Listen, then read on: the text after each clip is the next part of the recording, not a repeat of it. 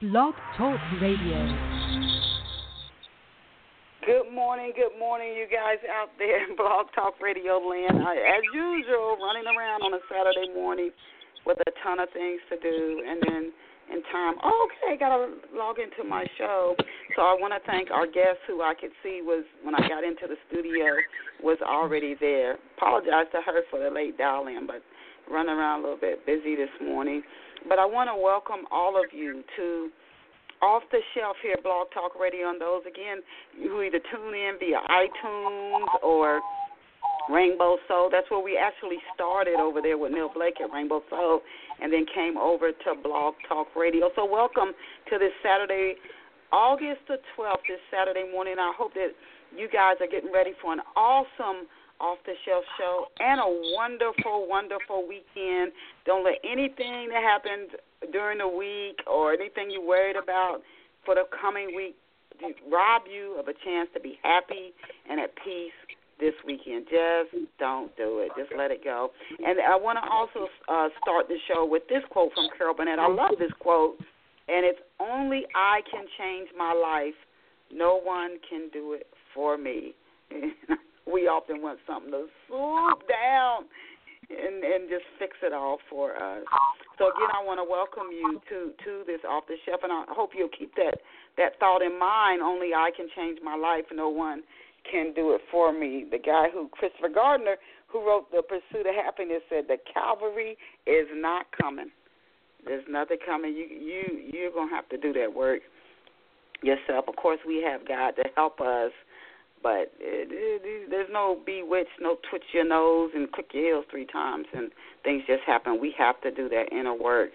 So I want to ask you, as I as I often do at the start of the show, how good of a mystery sleuth are you? Are you one of those people who can figure things out before the movie reveals it? If you go to see a mystery movie, or maybe it's a movie with just a little bit of mystery tucked in it, and you can figure it out before the writer reveals who done it, what is the cause of the thing. If if you love that, and you also value relationships, and when I say relationships, I'm talking like from a three or four prong. Your re- family relationships, how they impact us, and they really do impact us. Uh, family relationships relationships with your friends, how we shape and change each other and influence each other. And then a romantic relationship, especially when it's one that was meant to be divinely designed. If you value those things and you also like mystery, I think you will really enjoy Love Pour Over Me. And I encourage you to go get a copy of Love Pour Over Me today, and you can get a copy in ebook or print Amazon, Barnes and Noble, ebook it, anywhere books are sold. If you don't see Love Pour Over Me on the shelf, just ask the clerk. I would like to get a copy of Love Pour Over Me by Denise Turney, and they can order you a special copy. You're not going to be able to enjoy the book if you don't get a copy of it. So again, I encourage you to get a copy of Love Pour Over Me, and let me know how you enjoy it, and even more if it caused you to change the way you look at life. So again, I encourage you to get a copy and let me know how it impacted you. And now let us go and meet our very special off the shelf guest. And our special off the shelf guest this morning is Danyelle Scroggins. Now, Danyelle is the senior pastor. As she's patient, she was on the line before I got on the line, and I thank her again for that. Danyelle is the senior pastor of New Vessels Ministries North in Shreveport, Louisiana, and she studied theology at Louisiana Baptist University. She has a psychology degree. What a good pairing. Being a pastor and having a psychology degree. She has a psychology degree from the University of Phoenix, an interdisciplinary degree in psychology, biblical studies from Liberty University, and she is presently working on a master's. She keeps learning, doesn't she? On a master's in religious education from Liberty University. Danyelle owns Divinely Sown Publishing, and she is the author of His Mistress or God's Daughter, daughter Not Too Far Gone, Destiny's Decision, Evonta's Revenge, and the Power series, pain restoration, love, and forgiving. And Danyelle is the wife of Pastor Reynard Scroggins. She's a mother of three beautiful babies by birth and two beautiful babies by marriage. And you can check Danyelle out online at danyellescroggins.com. And I'm going to spell that for you because she's got not an I, but a Y in her name. So it's D A N Y E L L E S as in Sam C R O G G I N S dot com. And one more time, D A N Y E L L E S C R O G G I N S dot com. You can even click over to her website now, check out her book covers, learn more about her, check out her bio, even as you listen to uh, this off the shelf interview. So we want to welcome, welcome, welcome her. Welcome to Off the Shelf, Danyelle. Hi, thank you so very much for having me, Denise. It's a blessing. It's a blessing to have you here with us. I, I I often say this. I learned something. We've been doing this now 13 years, and I learned something from every guest. And it uh, when I started doing it, it surprised me how every show I walked away learning something. And that's why I always encourage people to tune in to Off the Shelf on a, at 11 o'clock in the morning Eastern Standard Time or New York City time, and to tell other people too, because you can walk away with things you didn't intend or think you were going to come and walk away with. So it is an absolute pleasure to have you here with us this morning. Now, Daniel, Thank the first you. few questions, um, the first few questions I'm going to ask you, I ask all our guests. And I started uh-huh. asking our guests this about a year into doing off the shelf, just to give our listeners a little backstory on the authors before we start launching in and talking about their books. So before we begin to talk about your books and your work specifically, can you tell off the shelf listeners where you grew up and what life was like for you growing up? Oh God, I grew up in Shreveport, Louisiana, and um it was it was good. You know, when I look back over my childhood, I don't have any regrets. I had a loving mother. Uh, my father, um, my biological father, and my mother divorced before I was born. And my mother met my stepfather when I was about a year and maybe two months. And so he's my dad. He he's dad all the way. He's always been dad and I'm I'm so grateful for him and um so they raised me together and my grandmother and aunts all kind of tuned in uh because my aunts were college they were in college well in high school when i was born. So my aunts are kind of like sort of like my big sisters per se because i don't have big sisters but they're like my big sisters. And um i i i went to church every sunday even when i didn't want to go. Grandmother made us go, and even when mom didn't go, uh, grandmother made sure that the church bus came and picked us up. So it was fairly a good life. yes, and there were moments I didn't want to go. I promise you, but uh, she yeah, grandmother you know was what? playing that. and and I think all kids go go through that where I don't I don't want to go. And yeah, grandma, that that back then it was more that was almost just a part of normal family life. You went to church. You went to church yeah. as a kid, and there was there was no ifs ands or buts about it. When you were a child, yeah. uh, what did you dream of becoming when you were a kid and you were dreaming about what you would do when you became an adult? What what what was on the radar? I, I was just talking to my daughter the other day, and um, as a kid, I played school teacher. I mean, every time we played, I had to have some paper and a pen, and I had to be the teacher. But when I grew up, I never wanted to be a teacher. I, I being a teacher, you know, wasn't what I what I envisioned myself doing.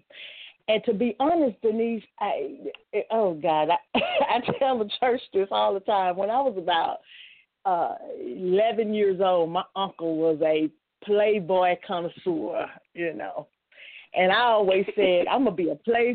I'm gonna be a Playboy bunny. oh really? Oh my goodness.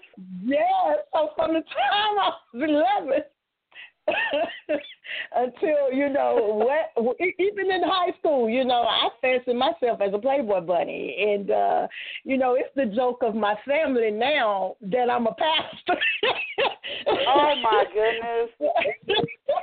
And then wow. you know as as you know reading amelia bedelia in the in the library when i was like second grade and i i said i want to write books. And it stuck. It, so I, there were facets of my life where it changed. You know, I wasn't this one track saying I want to be this and I stuck to it. But things changed for me, and um, for sure, I know that God was was totally in control. He was totally in control. Wow, you I'm know what? So never, I've never I, I hear it. You know. I, I see you are looking back on that. When when did you? What do you think you learned?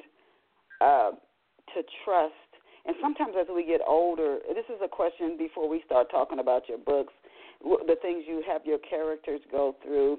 When did you learn to trust? Because it's not like when God is guiding us, the handwriting on the wall, that doesn't happen to us. We don't get notes put on our desk. Oh, this is what I want you to do today. We don't, you know, it's, it can be some hit or miss, even with prayer and fasting, you can still be uncertain which step, which way should I go, uh, especially mm-hmm. when three, maybe three or four choices look right. So which way should I go? Mm-hmm. Where did you learn to trust? You when you when you talk about how you could see God was leading you, where did where did you learn to trust that the choices you were making were in God's will? Oh God, I I I married at seventeen. I married at 17 and I moved to Japan.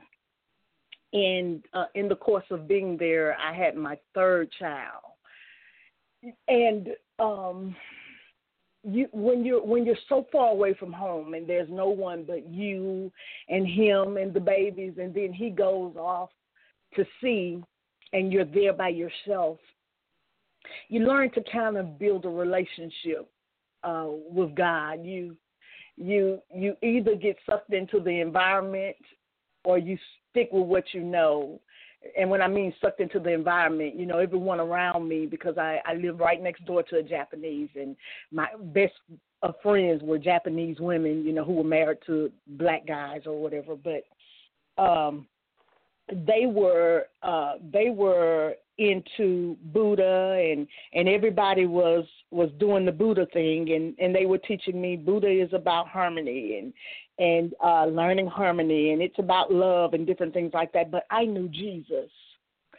And so I stuck to what I knew. I stuck to to the God that grandmother had told me about years ago who was the only God. And, and, and she was adamant and devout about Jesus being the only God, you know, and and so sticking to what I knew eventually led me to go build a closer relationship with him because I needed him. I was all alone.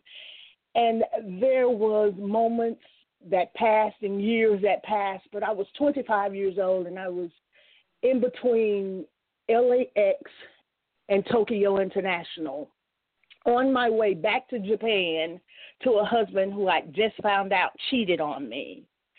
And I said to God mm. on that airplane, if you're really God and if you're really the God that my grandmother said you are, I need you to save me on this airplane. I need you to save me before my feet hit the ground.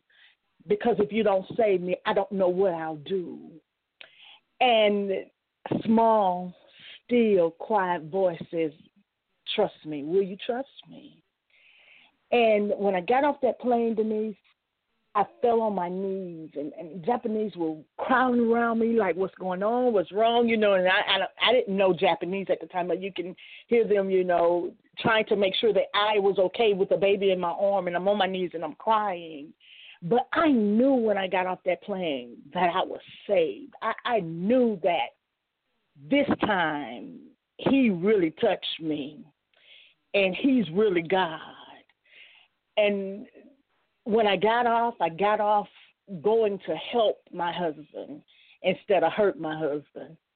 So mm. it, it's moments like that in my life, uh, things that transpired like that, that caused me to to know that He is God, and besides Him, there is none other and that I can put my whole trust in Him. I not halfway, but I can trust Him all the way, and especially with my life.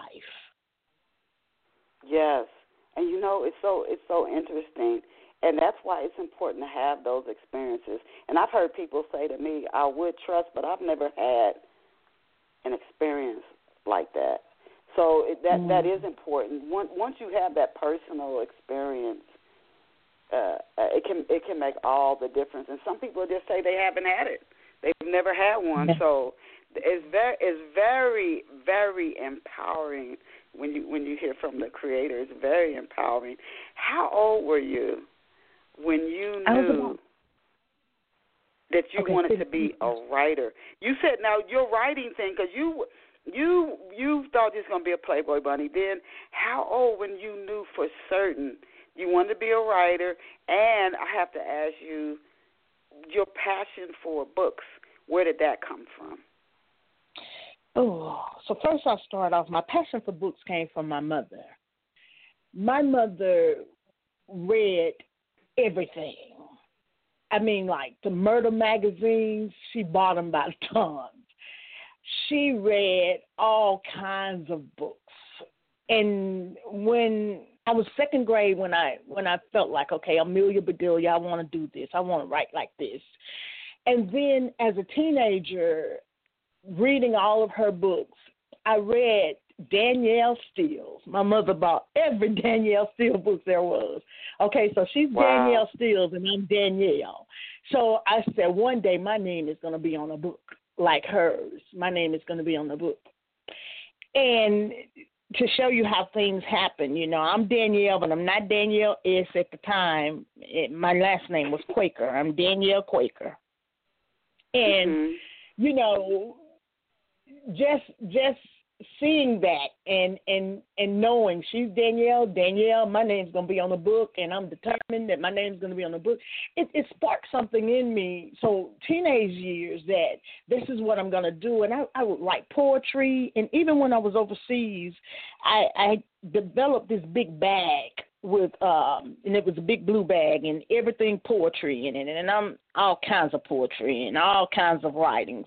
Well, it wasn't until I was divorced, living at at in a home, me and my children, and the the very night I met my second husband. We've been married now 18 years.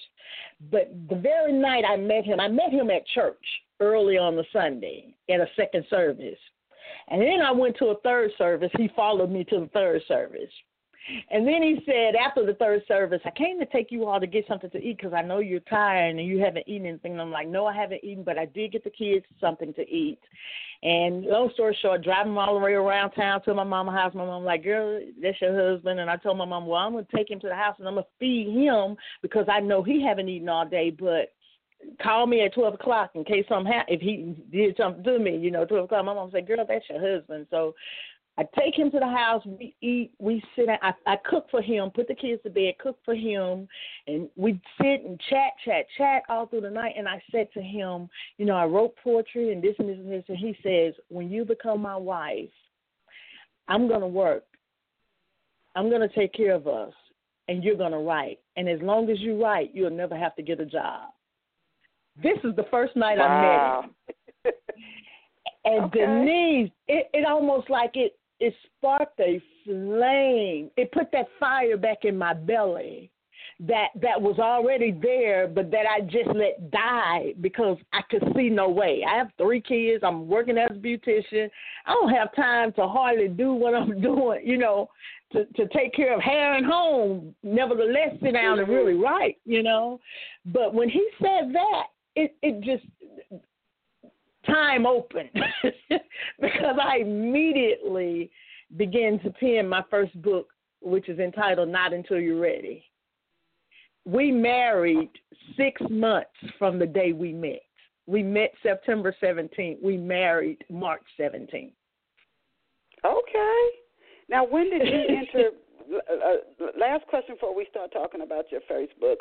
When did you enter the ministry, and how has serving as a pastor influenced your writing? You never think, at least for me, when I think of pastor, my oldest brother is a pastor. When I think of pastor, I don't think of somebody writing books.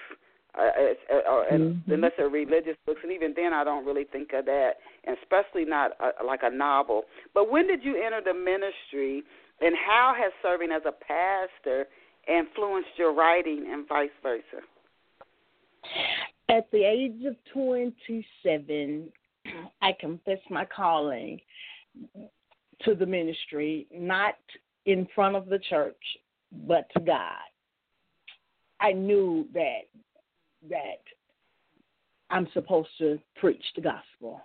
And I had spent I, I this is so ironic. I just finished coining a a, a, a little anthology. I'm a part of an anthology that talks about the story of your life and, and getting bits and pieces of your life. But I was um I was God was pulling me into the ministry, but I had a pastor who stood up every Sunday and said, God has not called women to preach and I was teaching Sunday school, but every Sunday they would have me to say something about the Sunday school lesson, and the church would clap, and everybody, you know, would just, you know, oh God, praise God, and but he reminded me every Sunday. It, it, it, the the louder the crowd clapped, and the more the people got into it, he might have said it two times on a Sunday. God has not called a woman to preach. God has not called a woman to preach and um, from there, my aunt asked me to to be over the junior mission and then the senior mission.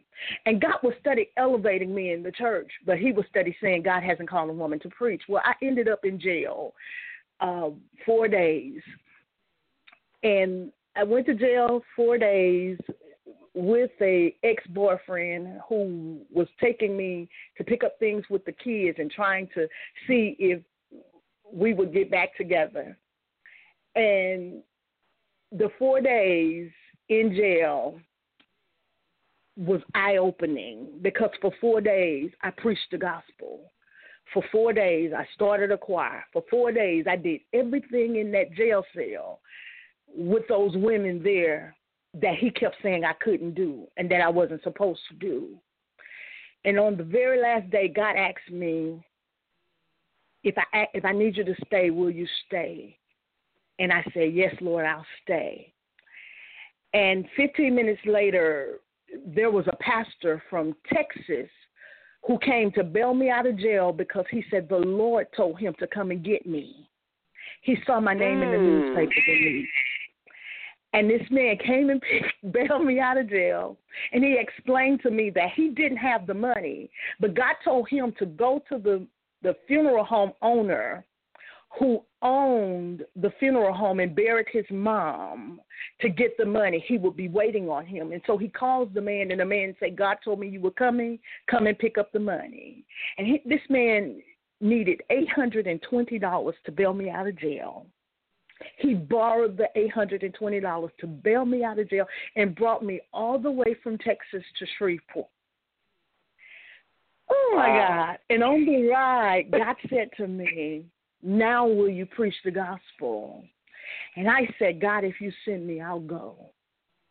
Okay. And at that moment, I knew I was a pastor. I knew I was a preacher and I was going to do this gospel thing, regardless to who said I couldn't, because God told me that who I was, and I was going to go with that. Well, when I first wrote the first book, Not Until You're Ready, it was a Christian book, not fiction, telling women about that God will send them a man because they were having the same struggle I was. There, that's why I ended up in jail behind an old man, thinking, okay, God, this is maybe the man for me. And then God turned right around the following September and sent me his man. And and it was some things that I had to do in my life. I had to get it together. I had to stop putting my, my myself out there trying to find a man and sit back and let God just send me one. And I wrote that book so other women would know God's just waiting on you. You waiting on him, this man, but God is waiting on you.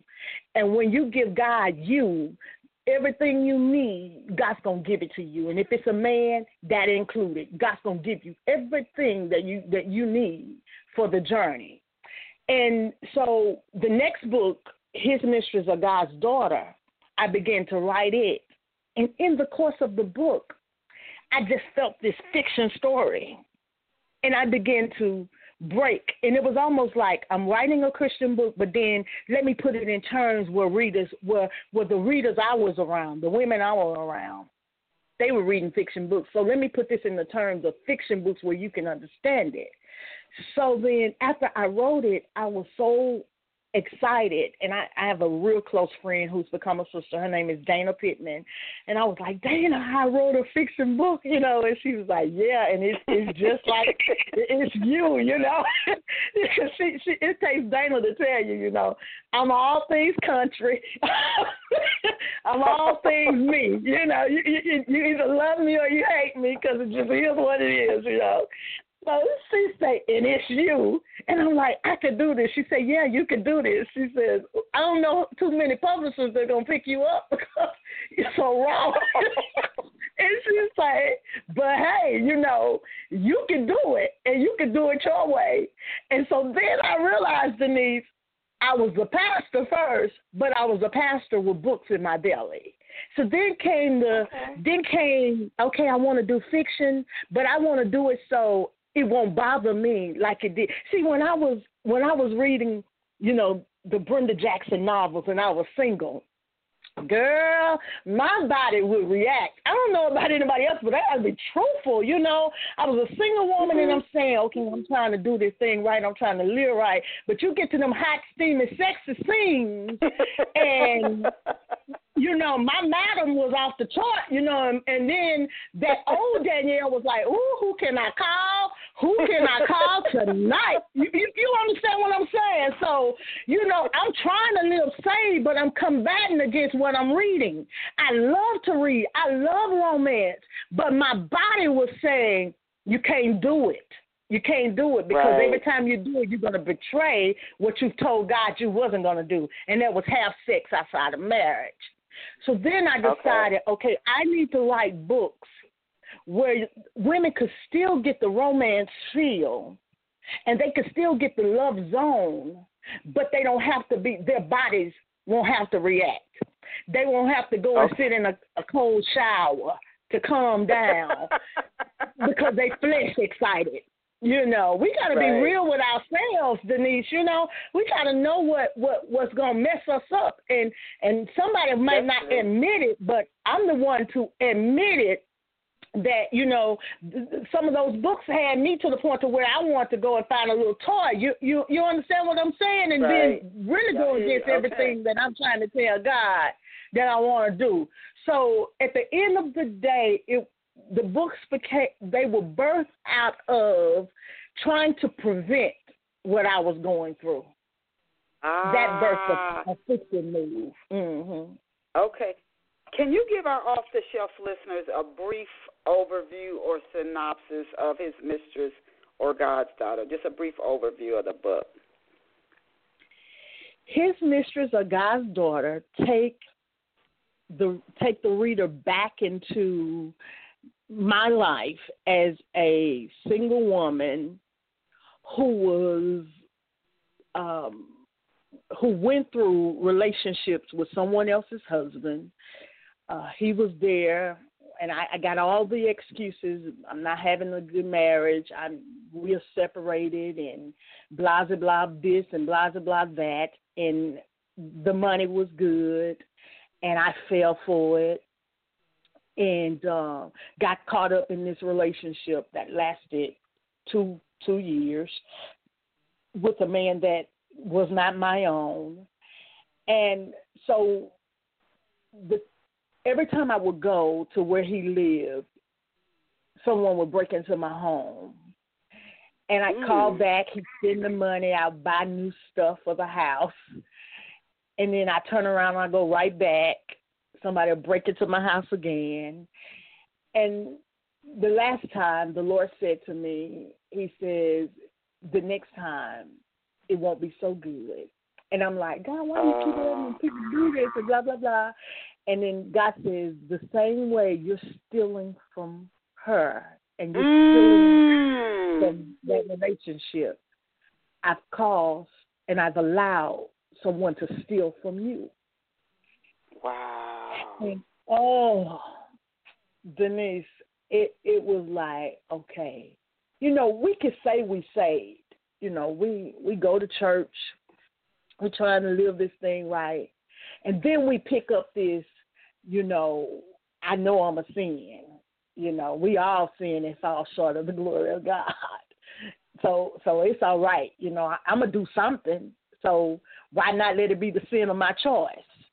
So I believe in Jesus. I believe in God, but I also believe that right now I need this man's help to make sure that my family is taken care of, my kids are taken care of. So it's gonna be all right. But God was showing me, no, it's not. It's not gonna be all right, and it's not okay for us to willfully say or, or, or, or brag about being saved, but then take on the relationship of sleeping with someone else's husband or take on the stance that I'm going to sin and okay. And that's why Paul say, how much longer shall grace abound? You know, so in other words, I was abusing the grace that God had given me. And I knew I was abusing mm. it. So then while I'm abusing grace, God stops and he taps me and he says, if you keep on, the next time. And you know, God don't have to. I'm one of those type of person. If God tell me, okay, you know, like Mama used to say, do it again, do it one more time.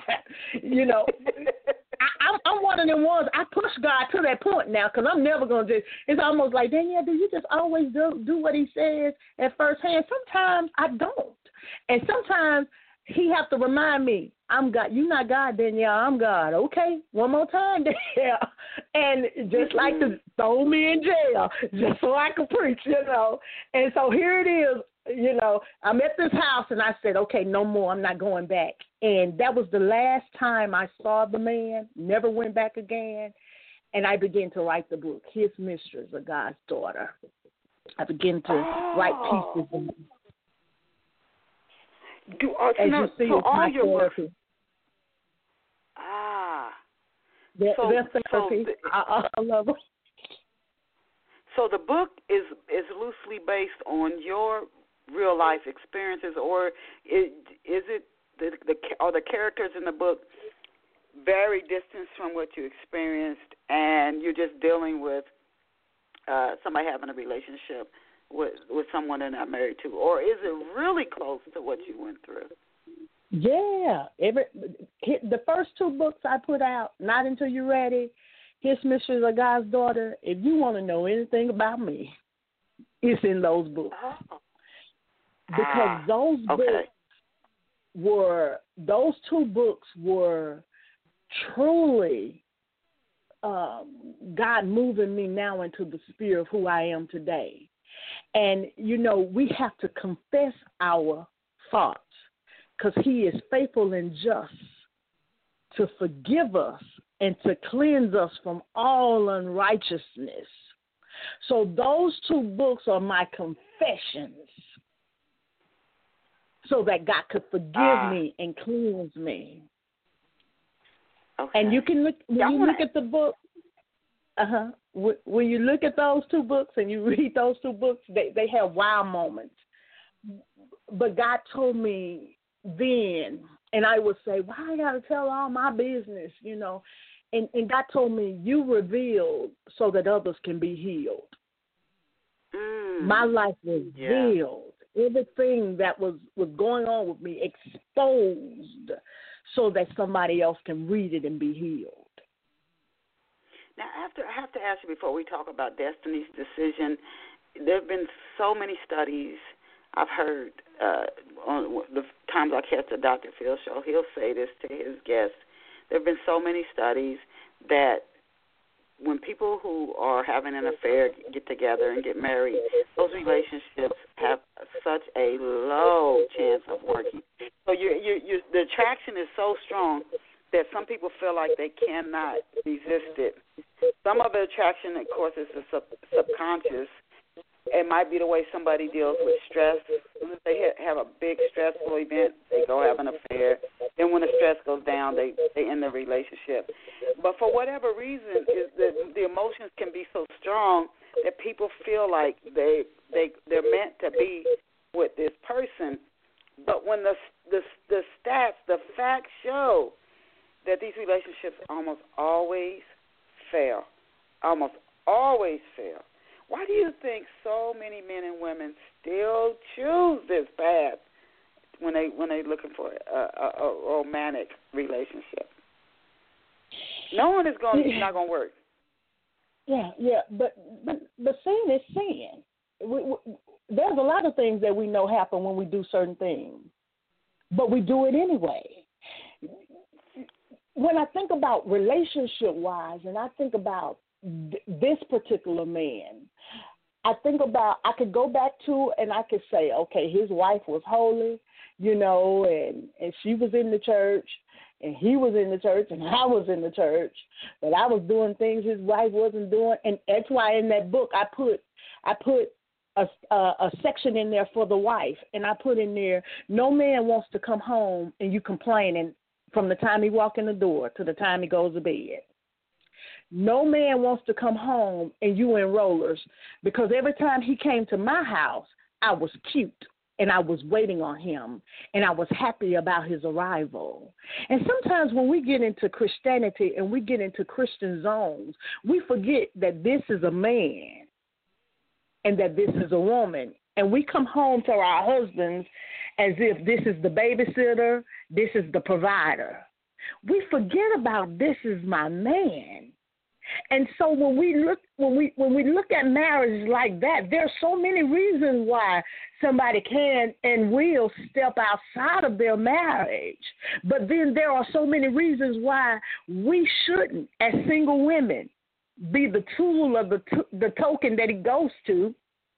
There are so many reasons why, as a single woman, I should wait on God for my own mate. There are so many reasons why, as a single woman, I ought to just say no, not just because they, those types of relationships fail. No, that's not my driving factor.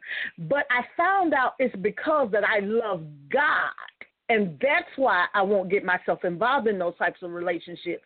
Because, Denise, I found out something in my years of living. I don't sin because I don't like the sin. Matter of fact, I, I absolutely enjoyed the sin that I was in, I loved it. But I find that I don't sin now because I love God more. So you have to love God mm. more than you love the sin that you're drawn to. Oh my God. Because when you love God more, He said, if you love me, keep my commandments. When you love God more, oh my God, that's when. So I tell people, stop trying to stop sin, but start trying to love God. And the ah. more you love God, the less likely you are to be drawn to that sin in the course of me being with with Mister Mister with, with Mister, I call him Mister because I never ever disclosed who he was to anyone. What and I've always called him Mister, even to my friends, he was Mister. When I when when they broke into my house, at that moment when God said what He said, I knew God meant business. Mm. I then began to develop where I was lacking, what I was missing. I was lonely. I was feeling like I was lonely. The things I was missing, I started to try to fulfill it with God. I started going to church early, staying late. I started visiting other people's churches. I would go online and see what's going on. Who's having something during the week? Whose Bible study is on Tuesday? Whose Bible study is on Wednesday? Who's having Bible study on Thursday? Who's having revival this week? And I just started going to church to keep me from being idle. Because an idle mind is the devil's workshop. As long as I was sitting at home, I was feeling like, Lord, I wish I had a husband. I wish I could go to the movies with somebody. Never thought once to go to the movie with me. Are, are we not? Are we mm. not good enough to be our own company? But sometimes some of us we don't even want to be around our own selves. So then I begin to say, okay, I got to get, I got to do more. I got to get more in God. I got to go, I got to go to church more. And the more I begin to go, and the more I begin to read my word, the more I begin to love God. And then I made a conscious decision, God, I'm not going to sleep with any other man until you send me my husband. I did all I did enough sleeping around to last me for a lifetime. Come on, if we really be real with it, you know, we say, Oh, all sex is not the same and all that yes. And sometimes as a woman, I would get up having gotten nothing. So then when I look Mm-hmm. back and I see how fruitless it was. You understand? See, it only it takes another Mhm. woman to understand that. You know, Right. I realized how fruitless it was, how meaning, meaningless it was. And then another thing, I realized how I would get in the bathtub and try to scrub it off, wow. Yeah. trying to scrub off, you know, the indignation and scrub off the, the, the, the guilt and the shame, scrub it off. I got tired. And you got to get sick and tired sometimes Yes. Yeah. in order to And you, so you're, yes. Now, so your characters. So let's in Destiny's Decision. Uh, talking about uh, uh, this, but what inspired you before we start talking about Destiny's grandmother, who seems like a very, a very powerful woman, and, and in your stories, not only you're writing them, but because you experienced them, uh, I'm sure your characters you can write them with conviction so that the reader can connect with the character easily because that's important in a in a novel. The reader has to connect with and care about the characters. So before we talk about the grandmother she just she struck me as a very powerful influential and maybe even a controlling person in destiny's decision and for our off the shelf listeners this is another book that um Danyelle has written, Destiny's Decision. But before we talk about the grandmother, I'm very curious about her. What inspired you to write Destiny's Decision? My grandmother. My grandmother passed away. Okay. And okay. When she passed away, Destiny's decision was was my mm, it was it was healing for me. It was healing for me to write exactly what I, I felt in a spiritual realm had happened. I felt like my grandmother had went to heaven and told God, "Okay, she read it now," and uh, and then that's when God sent Reynard, my husband. And if mm. you look at that story, grandmother dies, and the very man she had already pretty much met Destiny's husband before she passed away. And she had already set in motion what would happen in her life, and that's exactly what happened. And it was as if the grandmother was orchestrating Destiny's life from the grave. Same thing like my grandmother. It was as if. And right before my grandmother died, to be exact, the week before my grandmother died, my grandmother looked at me and she and I was talking about this suit she had just purchased. And she was like, "Oh, you see my suit?" And I was like, "Oh, Grandma, that's bad. That's so." I was like, "I'm gonna get like you one day. I'll be able to afford a suit like this." And she was like, "Yeah, but she says you got to get it right with God." She said, "When you get everything right with God, He's gonna take care of you." And then she says, "I did everything my grandmother did in the church." She says, and I actually did more. She says, I the, the the one thing that I was able to do that my grandmother wasn't. She said, was I was able to teach as long as I did. Said, my grandmother taught Sunday school, but she didn't teach it as long as I did. She says, I want you to do so much more. And I said, Well, Mama, you did everything in the church. She says, There's nothing else for me to do in the church. Denise, when I go back over the conversation, even now, my grandmother has been deceased now for 20, 20 years. Oh, okay. Wow. When I go back over the conversation, Denise, and I look back, I said, she was telling me she was finna go. Because anytime you've done all you could do for the church, what else could you do on earth? Your purpose has been fulfilled. And so when I go back in my mind, you know, and I think of the woman she was, I wrote the book with her in mind. I wrote the book to help me get over the fact that her work was finished on earth and her biggest project was me. And everybody, when my grandmother passed, everybody got what they wanted, and and I was her first granddaughter. I was her first granddaughter, and I was the first daughter of her daughter. And those dynamics are, are makes for difference because you know when you when you kind of the in law, you kind of your children tend to go to your mom's house. And so my cousin Roderick was the oldest, and then his sister Rose, who was stepdaughter, she was, you know, the technically the first granddaughter, but they went more to their mother's family per se, or with their mother, whereas my mother had me moved in with my grandmother. So I'm like the first I'm I'm her first granddaughter.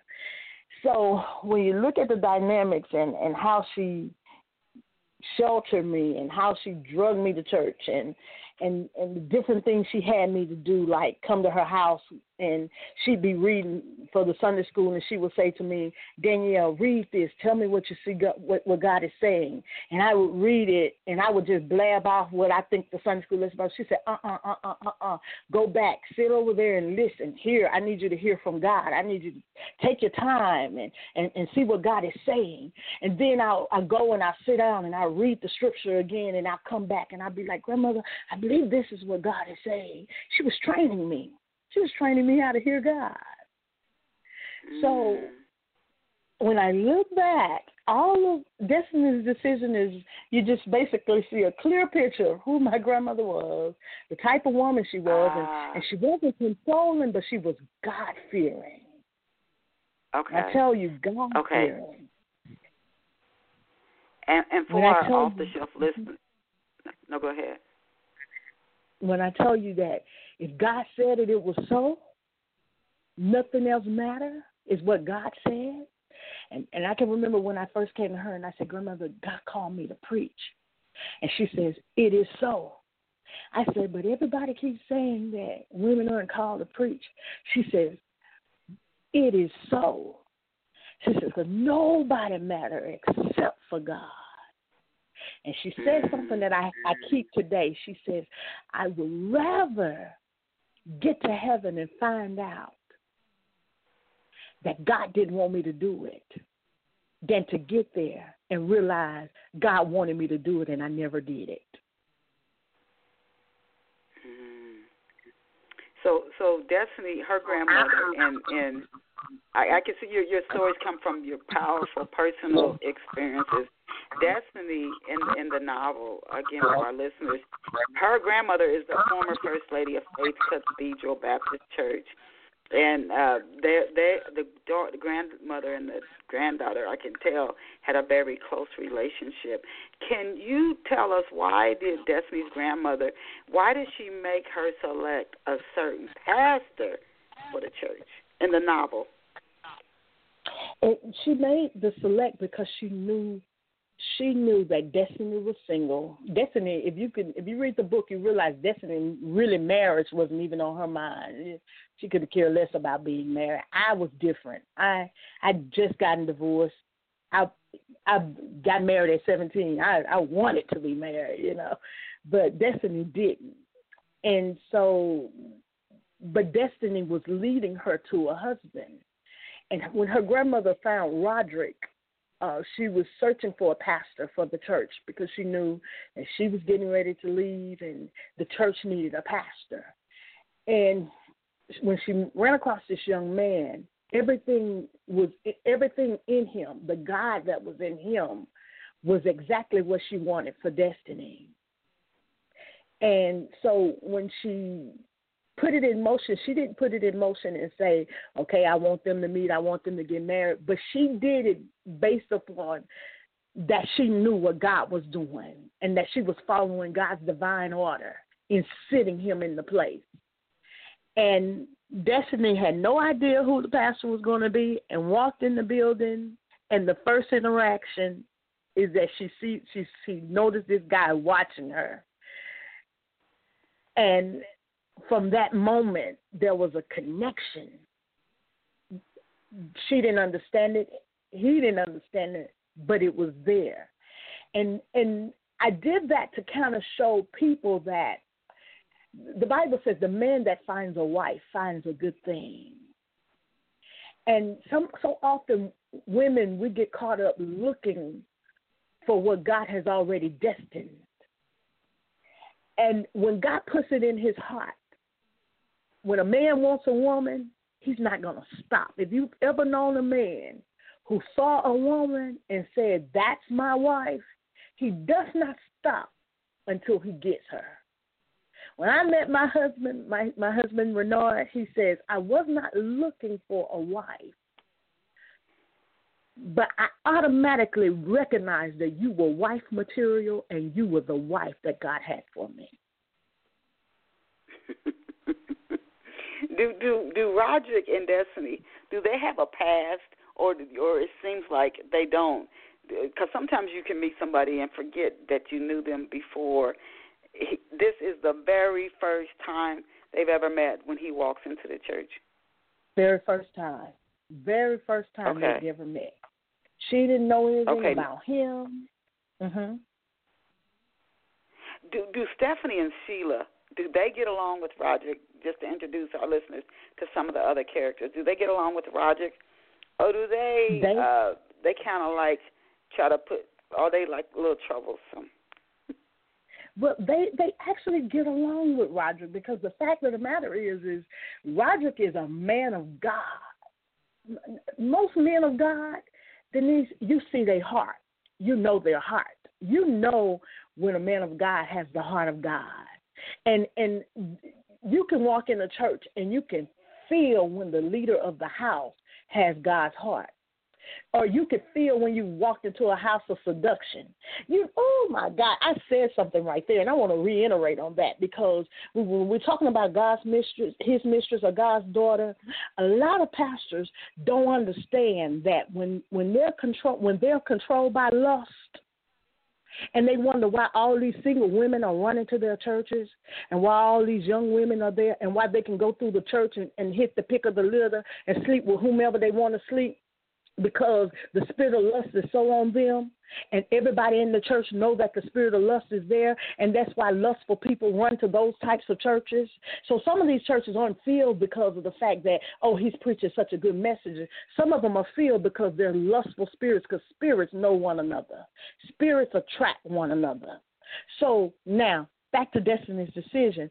He is a pastor with god's heart and so they know his heart because he's not running around there. He's a single man, but he's not running around there looking at all the women, trying to find out who he's going to lay with, trying to find out who he's going to be with. He's preaching the unadulterated gospel of Jesus Christ. And he knows for a fact that if he's going to marry, it's going to be destiny and no one else. Okay. Okay. It's, uh, so so Sheila. Okay, they're just they're they're characters in the book. Are they uh, Destiny's friends, Stephanie and Sheila? They're her. Yeah, they're her. They're her best friends. They grew up in the church okay. together. Okay. And she had okay. sister. So so they're they're they're they are the three get along girls and they have grown up in the same church together. You know, like I, I still have friends who I grew up in church with right now. You know, we call each other. We know without a shadow of a doubt if they need me, I'm there. They know if I okay. need them, they're gonna be there. And those are church girls. Okay. You know, two two church girls. We hang in this thing together. And even when we find right. church, as we get older, when you find another church girl, it's something about that connection. They're yeah. sisters You know, it's undeniably that that God did something. You know, that, that's beyond biological families with the Christian family. He put us mm-hmm. together, mm-hmm. and we're we're sisters. We're we're going to go to bat for one another, and that's how those girls are. They they are the the the fiction proof that when God's girls, when God's daughters, when we get together, when we love one another, we truly love one another. Okay, and that's a blessing. That's a blessing. So Stephanie, Sheila, and Destiny, and we've we've got only five minutes left, but I want to talk about um, not too far gone very quickly. What type of jam, Danyelle, has Yolanda gotten herself into, and the book Not Too Far Gone? a mess, you know, with someone's husband. but you know, this this book, not too far gone, is so crazy because when when I based that book up on that that book is really my my friend Jacqueline. She she just had a birthday yesterday.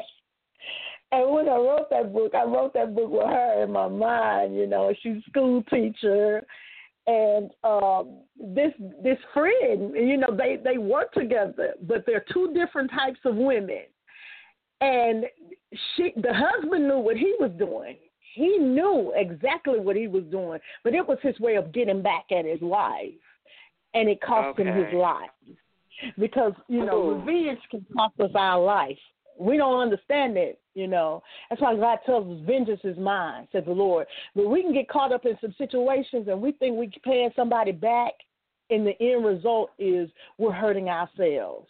We're hurting ourselves mm. a, a mm. heck of a lot more than we're hurting the person we're trying to get at. No, that is so true. So that's why you leave that revenge and judgment alone. leave, leave that alone. It'll it'll take your peace and your joy too. It'll rob you so much. It's just not worth it. So it's like just leave it in God's hands and leave it and leave it alone. Yes, yes, yes, yes. And it's the same as unforgiveness. You know, mm-hmm. we will destroy ourselves. You know, yes. trying to trying to harbor this stuff when when we could just let it go and live. Live our best lives, you know, free from feeling like I need to get you back. You know, look, but but we can only do it when we search for the purpose in everything that has happened, and when we understand Romans eight and twenty eight, all things work together for good, yes. for the good of those who love God, those who are called according to His purpose. It's going to work out. I don't care who leaves you, who comes, what they do. What go, it all it always has a purpose. Whether it's to build you up and make you stronger, whether it's to build your faith, whether it's to, like you asked me at the beginning, how did I begin, start to trust God? Some of these things are, are simply meant to make us trust God more. Mm. So yeah, so to our listeners, you have to not give up and and do things your own way. And it's not that it's easy. You know, I love when I hear somebody who really knows the Lord say, "I'm not. I'm not going to sit there and tell you that it's going to be easy. Is yeah. you can pray about it, and it still might be a struggle, but you still you in the end." It, you will come out uh, victorious right. you if you do it God's way. About it. Yes, yes. Be intentional about it. You know, it hurt me what you did to me and and I'm I'm I'm trying to forget this thing. I'm I'm trying to let this thing go. And every day I'm to let a piece of it go. And it's hard, but I'm to let a piece of that go. You know, I'm I'm I'm, I might can't look at you the same right now or today or even tomorrow or next week. I, I can't see you the same, but eventually I'm going to be able to let this thing go. And I'm going to be able to know that you made a mistake. And then I'm going to go back and I'm going to look at my own mistakes I made. And see, that, that's what helps me, Denise.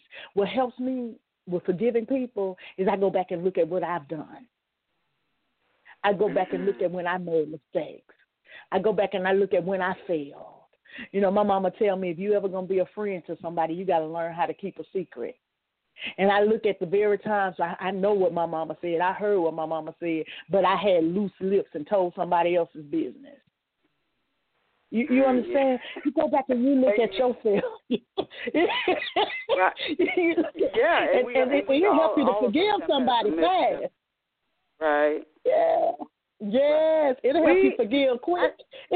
yes, yes, yes. And we have come to the end of the hour this quickly. I have so many other questions I wanted to ask Danyelle, but but before we close, please tell us where listeners can get copies of your books.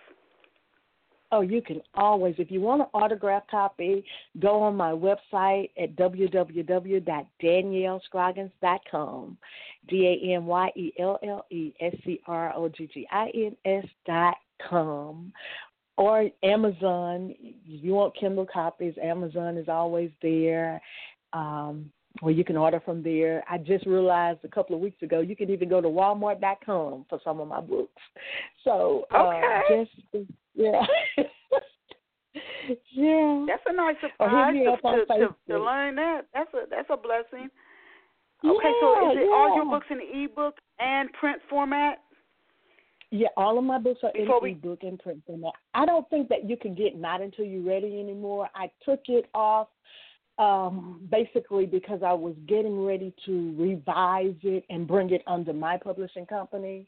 So not until okay. you're ready will not be ready until the end of this year.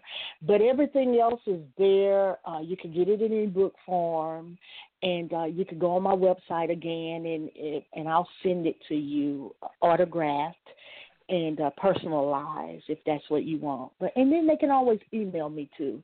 You know, I'm okay. I'm one of those women where I like to bless people and somebody is out there and they really need a copy of the book and they really can't afford it.